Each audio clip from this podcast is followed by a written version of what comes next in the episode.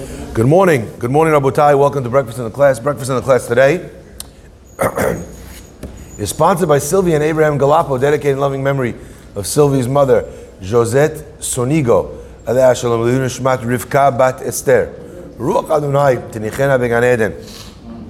for the refuah shlema of uh, Rabbi Eli Badi Alashimom Azafotune and uh, Chana Batzimafega. The week of cold brew is sponsored by David E. Ash in honor of you and your substantial capacity to good today and every day. My friends, let us begin. The Pasuk tells us that Esav approaches Yaakov in the, uh, in, in the house and he says to him, Listen, uh, I'm really, really hungry. Um, I'm gonna, I feel like I'm going to die. Uh, I need to eat some of that red stuff that you're cooking. Give me some of the red stuff. And Yaakov says, No problem let's do a little swaparoo for uh, the Bechorah. The Pasuk says, and Esav sold the Bechorah to Yaakov, and Yaakov paid for it the sum of one uh, red lentil soup. And the Pasuk tells us, Vayivez Esav et Bechorah, and Esav uh, degraded the Bechorah in the fact that he'd asked to pay, he asked to, uh, to uh, swip, swap the, uh, the, the soup for the Bechorah. The commentators ask a very interesting question. There's an interesting law um, in the halachot of business in, uh, in Judaism called ona'ah. And what's the law of ona'ah? That whenever there's a case where a person um, overcharged yoter mishtut, more than a certain amount, uh, exactly what it is, I don't want to get into the ramifications of it, but if a person overcharges for an object, or the discrepancy of value was uh, uh, uh, beyond a certain point. So, as an example, let's say I, uh, I'm, I'm, a new per, I'm new to the town, and I don't know that my building uh, that I own in Manhattan is worth a lot of money. You see me, I'm fresh off the boat from Israel or from some other country, and you tell me, listen, you know, a building in Manhattan, you know what it's worth? Easily, easily 50 grand, 100,000, maybe even 100,000. I say, really, 100,000? You say, listen, because I like you, Shlomo, I'm going to give you 150. And because I'm a rabbi and not a businessman, I'm like, oh, 150, that sounds so generous of you. And I sell you the building with all everything signed. Meanwhile, how much is the building worth? $50 million, let's say. What's the halacha? Is that sale valid? In a scenario where someone uh, was the discrepancy between the price and the, and the sale is so great that it's beyond a uh, acceptable amount. Again, we're not getting into what that amount is, but it's beyond that amount. Yes, yes, I mentioned that the first time around, but I said we're not going to get into how how do you define that. That amount, after that point, already the sale is null and void. Ask the commentators. One second. Now Yaakov Avinu bought the Bechorah the right to the firstborn for the price of a bowl of soup. How did the sale go through? Why was it valid? It's less than on, it's less than the amount of ona'ah value. Later on, Yaakov Avinu, because he bought this bichorah, he gets all the blessings from his father. The blessings for this world, for the next world, all of that because why? Because he bought the bichorah. So, my friends, what in the world? How could this Bechorah uh, be a valid sale? Surely it's, uh, it should be null and void based on the laws of Ona'ah. This is the question of Rav Eliyahu Mishkovsky. Beautiful question. And he answers by, by way of a very famous mashal. It was a man who came to the rabbi, and the rabbi said, uh, You know, how can I help you? You look very upset, you look very perturbed. He says, Rabbi, you know I have a daughter. You know she's getting ready to get married. I don't have a dollar to marry her off. I can't, uh, I can't, uh, you know, take care of my family. What should I do? The rabbi says, I give you a beracha that the first business deal that comes your way, you should jump on it, do it, no matter what the deal is. And that beracha is going to give you, that, that deal will give you the beracha that you need in order to be able to have uh, an ability to marry off your daughter. Okay? The guy, listen, he trusts his rabbi, Emunat Chachamim. He's walking home on the way home. He's got to stop for a drink. He stops in some uh, rest stop. He's going to get a cup, a thing of soda. Who's sitting around the table over there at this rest stop. A bunch of very wealthy businessmen. Anyway, the guy walks in. He's looking around, uh, you know, for a place to sit down. Anyway, uh, he, uh, he, he, uh, he, he decides he's going to go get a drink. He comes past the table. And as he comes past the table, he sees all these guys. They're a little bit tipsy. They're having a good time.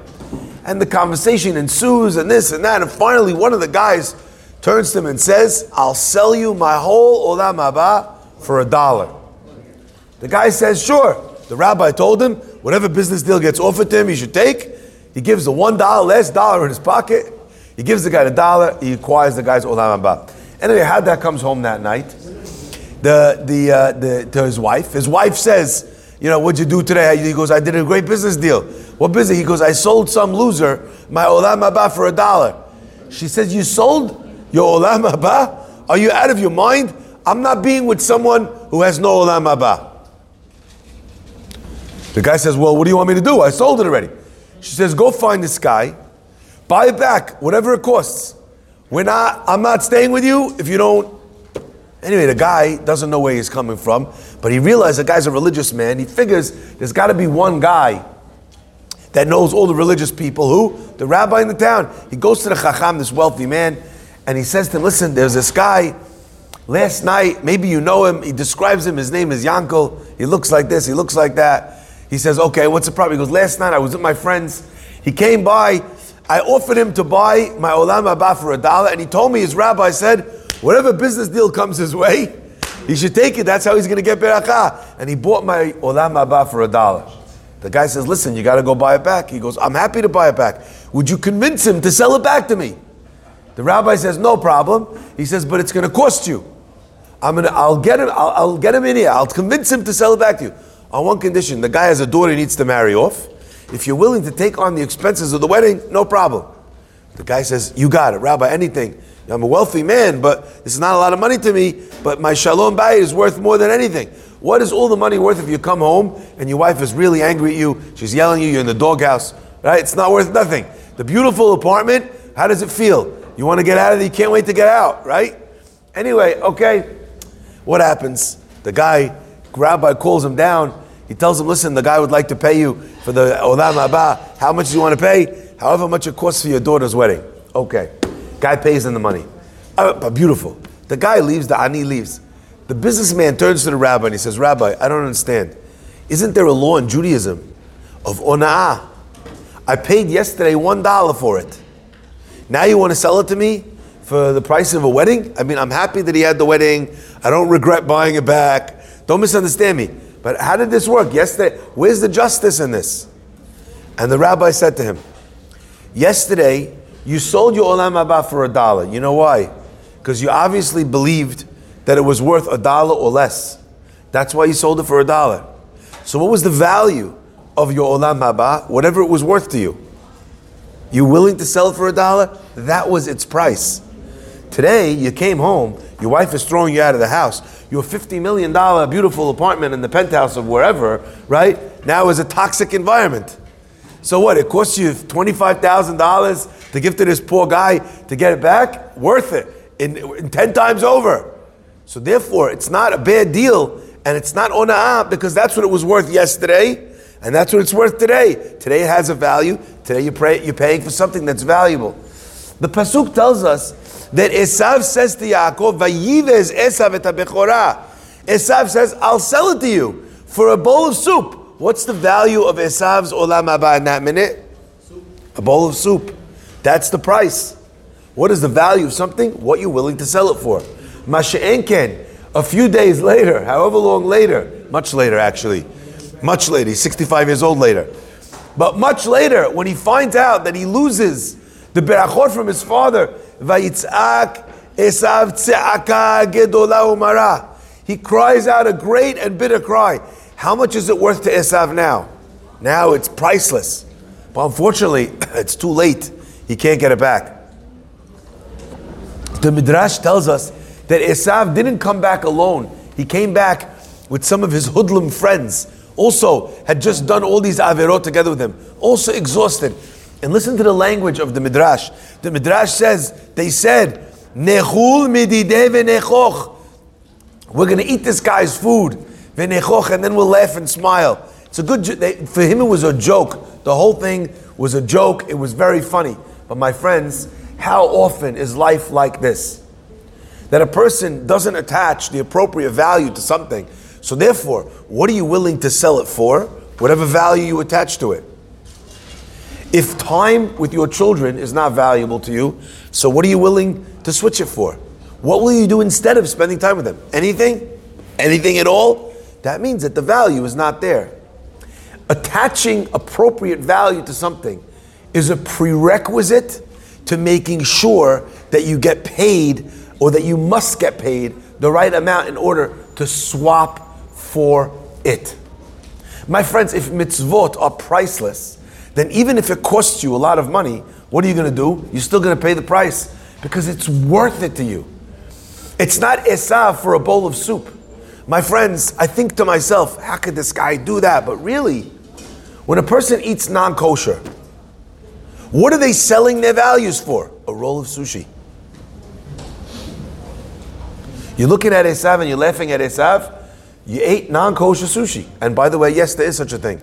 The nori rolls, if they're not checked, they carry in them uh, bugs and uh, baby seahorses. You can actually see it with the naked eye if you hold it up to the light. A person goes to a place and has a salad. We all know this. Lettuce needs to be washed, it needs to be checked, right? That's the halakha. So, what did you sell your values for? A salad? You know, you went to a certain place. Oh, it's only a pizza. What could be wrong with cheese? So, you sold the laws of kosher for a slice of pizza? It's crazy.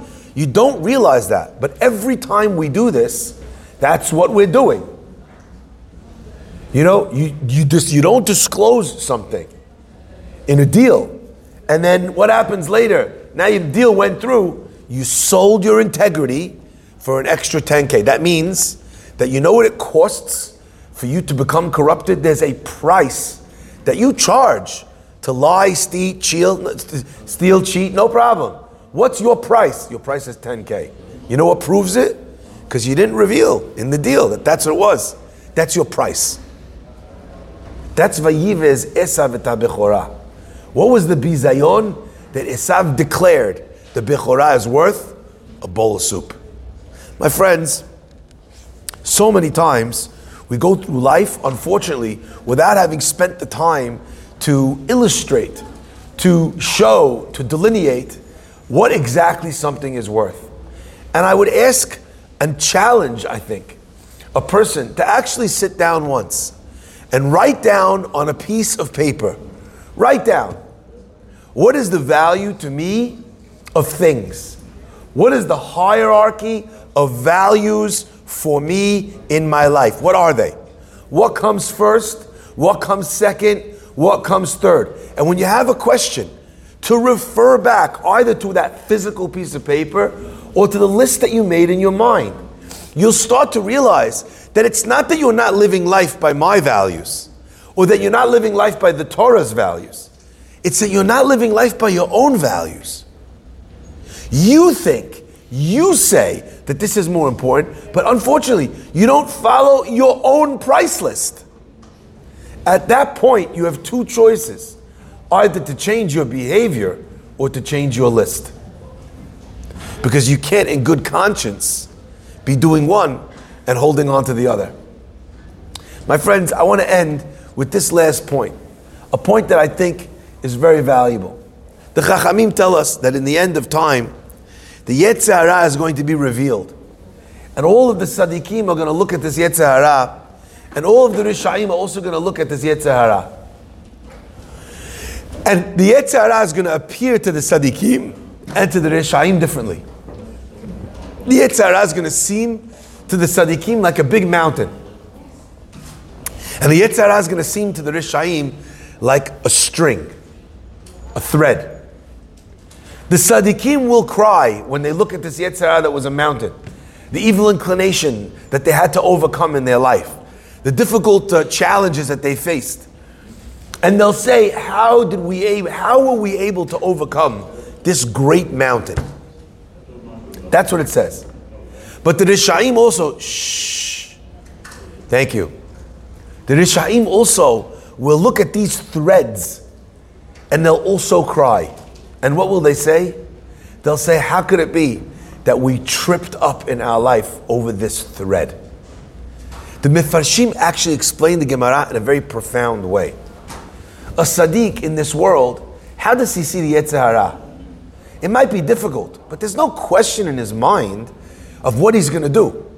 So, therefore, even if it's a big mountain, it's something he knows he's going to overcome. In the world to come, when the Sadiq sees the mountains he climbed, the Sadiq says, Wow, I can't believe it, Hashem, that you gave me the zechut, you gave me the strength, the courage, the resilience, the, the will to be able to climb such beautiful mountains in my lifetime. And it will bring him to tears. The achievements that he's made. A lot of times people do great things in this world and they don't stop and take notice of how beautiful what they did is. You give tzedakah and you don't ever see the recipient, it's hard for you to value your tzedakah because you don't see what it did. I'm not saying they need to take you on a hero tour and clap and put your name everywhere. I'm saying, but you should see the impact that it makes in the world because that will encourage you to do it again and again and again. The Sadiq now looks and he sees the mountains he overcame. The Rasha, on the other hand, we know it's very interesting. The Gemara says, Kol agadol anyone who's bigger than his friend, yitzro gadol hemenu. His Yetzirah is bigger than his friend. Now you don't think of it that way. You think a, a person who's a, a base person, very uh, terrible guy, this guy has the big challenges with this, with women, with money, with Shabbat, with a rabbi. What kind of challenges could he have already? a religious guy, you know, the guy's doing everything right. His challenges are minor. The Gemara says the opposite. And let me explain why. With a Rasha, the challenges you could see a million miles away. It's very obvious. It's blatant. What you, you know, the thing is wrong. You know it's wrong, and now you have to figure out if you're going to do it or not. With a tzaddik, if it's wrong, it's not even a challenge. What is the challenge? in the most nuanced of cases. You know, should I do this mitzvah at the expense of that mitzvah? Should I learn Torah or go over there and do this other thing? Should I do this mitzvah of tzedakah with the, the kala or should I give that money instead over here? These are the challenges. It's so minor, it's so refined. Let me give you an example, Joe, you'll like this. Okay? When you're dealing with something which the value of it is, you know, very easy to tell. You have a book. The book is worth twenty dollars. You want to know if the book is damaged? Very easy. The, the corners are bent, the pages are ripped. Anyone could see. Very easy. When it comes to a ma- something that is very high value, you have a diamond. Unless you have a trained eye, you can't tell the difference between a one million dollar stone and a twenty million dollar stone. Unless you have a loupe, unless you're trained, you're looking in, you want to see, right? There comes a point, an element of knowledge, of professionalism, where your average everyday guy can't tell the difference, and, and only a mumche, an expert, can tell the difference. My friends, that's what it means. Kol agadol yitzro gadol emenu. You're a big talmid chacham, you're dealing in diamonds. You're dealing in, in uh, emeralds. You, you want to know the difference? It's not just big, small. It's in the quality of the stone. You understand? So, my friends, in the end of time, the Sadiqim are going to look at this, uh, the Yetzirah, and they're going to say, wow, I can't believe. You know, the Rishaim are going to look and they're going to say, the Sadiq is going to look at it and see it's a mountain. The, the Rasha, what's he going to look at? He's going to see. It was so obvious what was right in front of me. I could have just stepped over it. My friends, to me, that Gemara speaks volumes. Because I think that this is something that every single person could ask themselves. You do an Avon, and in the time of the Avon, it looms very large. I want to do this thing. I feel like doing this thing. It's going to make me feel happy if I do this thing. But invariably, when you do the thing that's wrong, what happens afterwards? How do you feel afterwards? You feel zbale.